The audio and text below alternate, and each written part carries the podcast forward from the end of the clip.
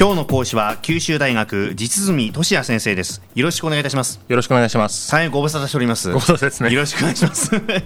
えー、今日先生はえー食の安全性と消費者ということについてお話をさしていただくということですけどもあそうですね。あの、はいこの間ですねたまたま朝早起きして情報番組見ていましたら、TPP がちょっと話題になってたんですね、はいはいはいはい。でその中で、まあ、コメンテーターの方が TPP に入ると加盟国間で貿易ルールというものを統一するために日本が現在使っているその厳しい残留農薬基準というものが国際基準に合わせて引き下げられたり、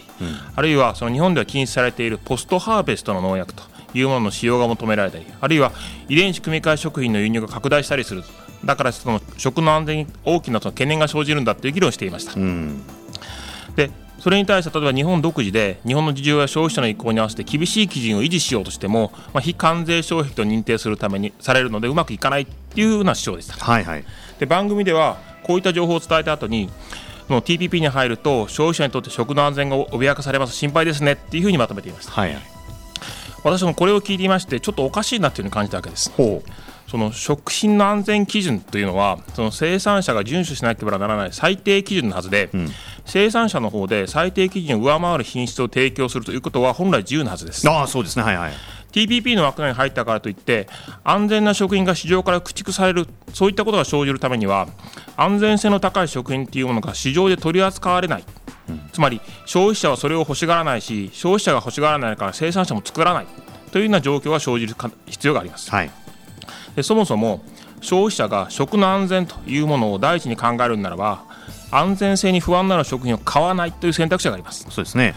その場合そういった消費者の数が十分に多ければ緩和された食品食品の安全基準ではなくて独自のその高い安全基準にのっとって食品を生産するような生産者がきっと現れるでしょうし、はいはい。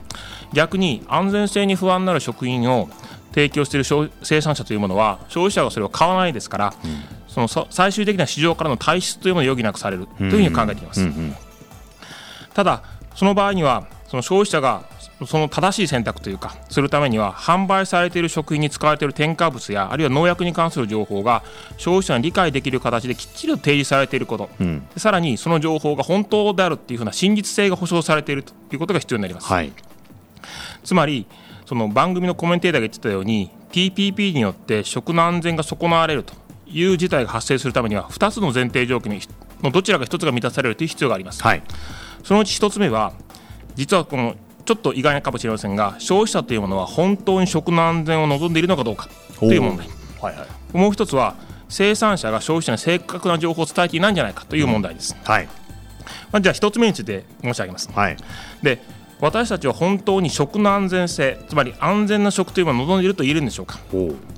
ポイントは望んでいるのは分かっているんですけどもどのくらい真剣に望んでいるのかということです、うんうん。仮にこう2つの食品があって、はい。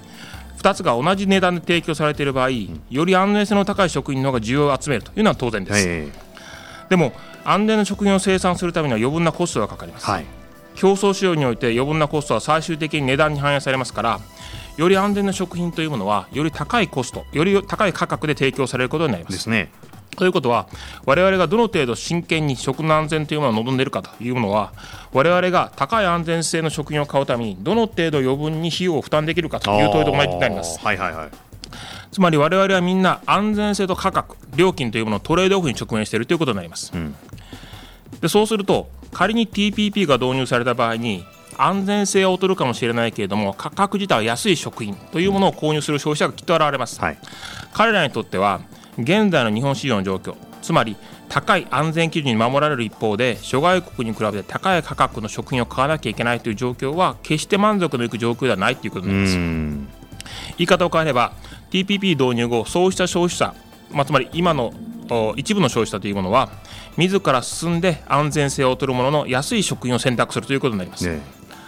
消費者が健全な判断能力を有しているということを考えるのであればそこには心配すべき要素はありません、ん。つまりこの場合政府がやるべきことというのは安全性の問題について消費者に正確な情報を提供するということだけで十分じゃないかというふうに私は考えます、はい。で2つ目の問題。生産者が消費者に正確な情報を伝えていないということに関してはこれは本当に議論が簡単な話です、うん。この場合消費者というものは偽の情報を与えられていることによって本来そういうつもりはないにもかかわらず安全性の低い食品を購入させられてその結果健康上の被害を受ける可能性があるということになりますから、政府がやらなきゃいけないということは生産者にきちんとルールを守って正確な情報を提供しましょうということにつきます、うん、つまり TPP によって食の安全性が損なわれるという問題は市場で売られている食に関して正確な情報の流通を保障してさらにその情報をきちんと理解できる十分な知識を与えるような教育を消費者に施すということで十分に対処できるんじゃないかというふうに私は考えます、はい、それによって安全性を重視する消費者には安全性の高い商品価格をより重視する消費者にはより安価な商品を過不足なく供給できるようになります、うん TPP が食品規制というものを国際基準に合わせて緩和するとしてもそのこと自体は消費者が選択できる食品の質と価格のバリエーションを増やすだけで、はい、そのバリエーションの中から自分たちの思考に合った最も望ましいものを選択するという、うん、我々消費者の力というのは依然として残ります。はいはいということで結論として TPP が消費者にとって、まあ、特に食の安全という面からマイナスという議論にとっては私は、あ十分に区別できないということです、うん、イコールマイナスっていうのはちょっとこう早いんじゃないかと、えー、消費者もノーはノーって突きつけることもできるしっていうことですよね。そうですよね、はい、えー、じゃあここまでお話まとめていただくとキーワードというとどんな感じなんでしょうかね。まあ、言い古されたことですけどもお客さんは神様ですということです。まあ当然拒否する力もあるし自分たちの望む方向に動かすことだってできるわけだから、まあ、神様も当然ですよってことですね。最終的には需要が生産者の意向を左右しますから、うん、当然その途中の過渡的な部分のさまざまな問題点というのは政府は考える必要がありますけれども、はい、最終的にはそれほど心配する必要ないんじゃないかというふうに思います。うん、なるほどえー、TPP に関してまた新たなこう側面でですねご提案をお話をいただきました。今朝は九州大学実住俊也先生でした。ありがとうございました。ありがとうございました。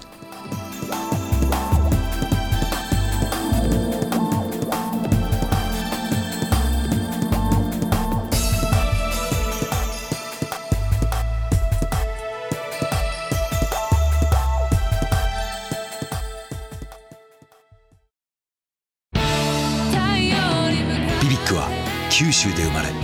九州の人たちに光を届けています。九州のお客様が光り輝くように。それが QTnetの変わらない思いです。